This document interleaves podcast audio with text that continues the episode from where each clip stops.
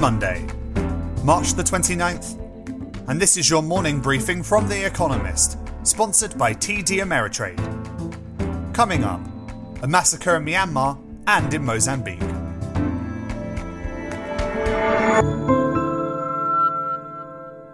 First, the world in brief. Security forces in Myanmar opened fire on mourners at the funeral of one of the 114 people killed in Saturday's protests. There were no immediate reports of casualties at the funeral. Meanwhile, around 3,000 people fled from Karen in the southeast of the country to neighbouring Thailand after airstrikes by Myanmar's army aimed at an ethnic militia. Islamist insurgents in Mozambique attacked a convoy that was trying to escape the besieged town of Palma in the country's north. Seven people are confirmed to have been killed. Around 60, both locals and foreigners, are missing, feared dead. The rebels began an assault on the town, which is home to a natural gas project run by Total, a French energy firm, on Wednesday. At least 10 protesters in Bangladesh were killed in clashes with police as demonstrations against the two day visit by Narendra Modi, India's Prime Minister, continued after his departure. The protests, organised by Islamist groups, were followed by attacks on Hindu temples and on a train in eastern Bangladesh. Mr. Modi arrived on Friday to mark the 50th anniversary of Bangladesh's independence. Armenia's Prime Minister said he would step down in April after weeks of protests. The country has been in turmoil since a conflict with Azerbaijan last year ended in a peace deal that many Armenians regarded as humiliating. Nikol Pashinyan ceded large swathes of Armenian controlled territory in Nagorno Karabakh, an enclave within Azerbaijan. His departure paves the way for an election in June. Two members of Britain's Parliament quit the Scottish National Party to join ALBA, a pro-independence party set up by Alex Salmond, the SNP's former leader. Mr Salmond launched ALBA after a turbulent week. On Monday, Nicola Sturgeon, his successor as SNP leader and Scotland's First Minister, was cleared of breaking Scotland's ministerial code in her handling of a sexual harassment investigation into Mr. Salmond. The Australian government said it expects exports of iron ore to hit 136 billion Australian dollars, 104 billion US dollars, this financial year as global demand for steel recovers after a COVID 19 slump. The country's most valuable export is projected to earn more than 100 billion Australian dollars for each of the next five years. China has boycotted a range of Australian imports, but it remains reliant on Australia's iron ore. And two companies in the United Arab Emirates agreed to become the first foreign producers of Sinopharm, a Chinese COVID 19 vaccine. Gulf Pharmaceuticals Industries PSC said it had signed a deal with G42, a self describing cloud computing and artificial intelligence firm, which has been helping with trials of the jab in the UAE. The agreement denotes an expansion of Chinese diplomacy in the Gulf.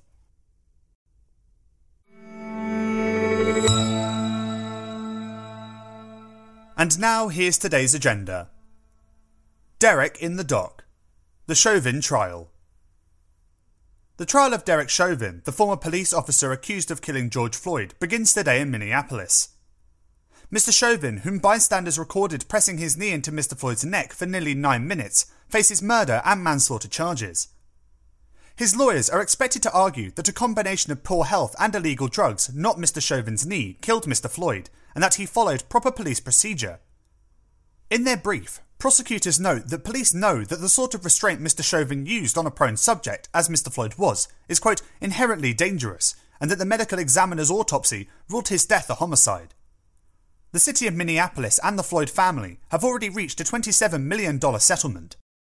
On the jury are nine whites and six who identify as black or multiracial. The trial will be streamed live and is expected to last for most of April.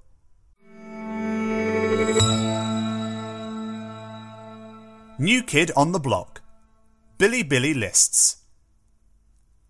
Bilibili, often dubbed quote China's YouTube, began trading on Hong Kong's stock market today. The Shanghai based video platform has enjoyed several years of whirlwind growth. Its number of monthly active users shot up from 78 million in early 2018 to 202 million in the final quarter of 2020. Nearly 9 in 10 of them are under 35. Between March 2018, when the firm listed in New York, and February this year, its market capitalization rose more than tenfold to $41 billion, though profits remain elusive. In recent weeks, however, investors have called on Chinese internet firms. An index of such companies listed in Hong Kong has fallen by 10% since the beginning of March. Bilibili's shares were soon trading below its IPO price. The share price of Baidu, a search engine which completed a secondary listing in Hong Kong on March 23rd, has declined by 15%.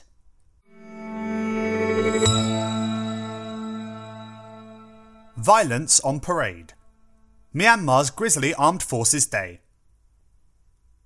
On Saturday, while Myanmar's generals were enjoying a public holiday dedicated to their glorious institution, their troops were on a murderous rampage. The night before, the regime had warned protesters that they could be, quote, shot in the back and the back of the head. True to their word, security forces killed at least 114 people, making it the deadliest day since the top brass launched their coup last month. Many of the victims were not protesters, but bystanders, some of them children. Western countries swiftly condemned the violence. But China, India, and Russia were silent. All three countries sent representatives to the Armed Forces Day ceremony. Meanwhile, two ethnic militias claim to have seized one military base each. These groups and several others are in negotiations with the parallel civilian government, composed of MPs elected to parliament last November, about forming a federal union and an army. Myanmar's generals have little cause to celebrate.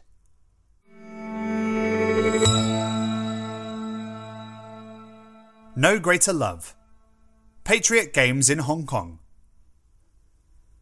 One of the great sleights of hand performed by any autocracy is to persuade people that a love of their ruler equates to a love of their country. Today, the National People's Congress Standing Committee, China's legislature, finalises rules it plans to impose on Hong Kong's electoral system. Foremost among them is that only, quote, patriots may stand for elected office, by which naturally it means those who gush for the Chinese Communist Party. The government in Beijing was spooked when Hong Kongers took to the streets in 2019 in pursuit of that most unpatriotic desire, greater democracy. So it set about changing the rules, already skewed in its favour, about who may represent the people. The election committee that chooses Hong Kong's chief executive will be bolstered with more pro establishment types. Legco, the territory's legislature, will be packed with more Beijing friendly politicians. According to the CCP, the result will be a big, quote, improvement to the system.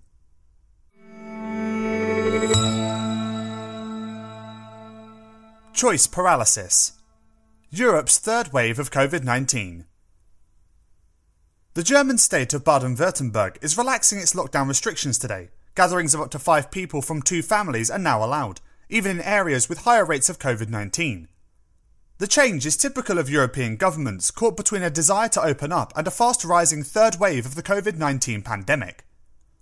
Vaccination programs are lagging far behind those in Britain or America. In France, 19 areas have tightened their lockdowns, but the health minister hesitates to do so nationally. The Netherlands, which had hoped to end its curfew, instead pushed it back from 9pm to 10pm. But some places are more cautious. Italy will today declare, quote, red zones, restaurants closed, no visits to family or friends, in three more provinces, for a total of 11. Germany, which last week scrapped a planned lockdown over the Easter holiday, is unsure what to do instead. The popularity of the governing Christian Democrats is falling by the day.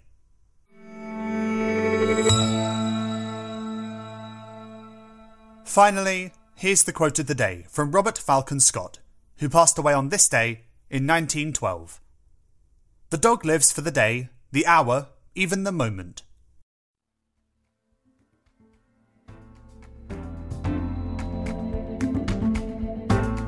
That's it from The Economist Morning Briefing, available every weekday and on Saturdays. You can hear interviews and analysis from our journalists, including our current affairs podcast, The Intelligence, by searching for The Economist. And as a subscriber, you have access to each week's full edition in audio just download the Economist app on your mobile device to start listening.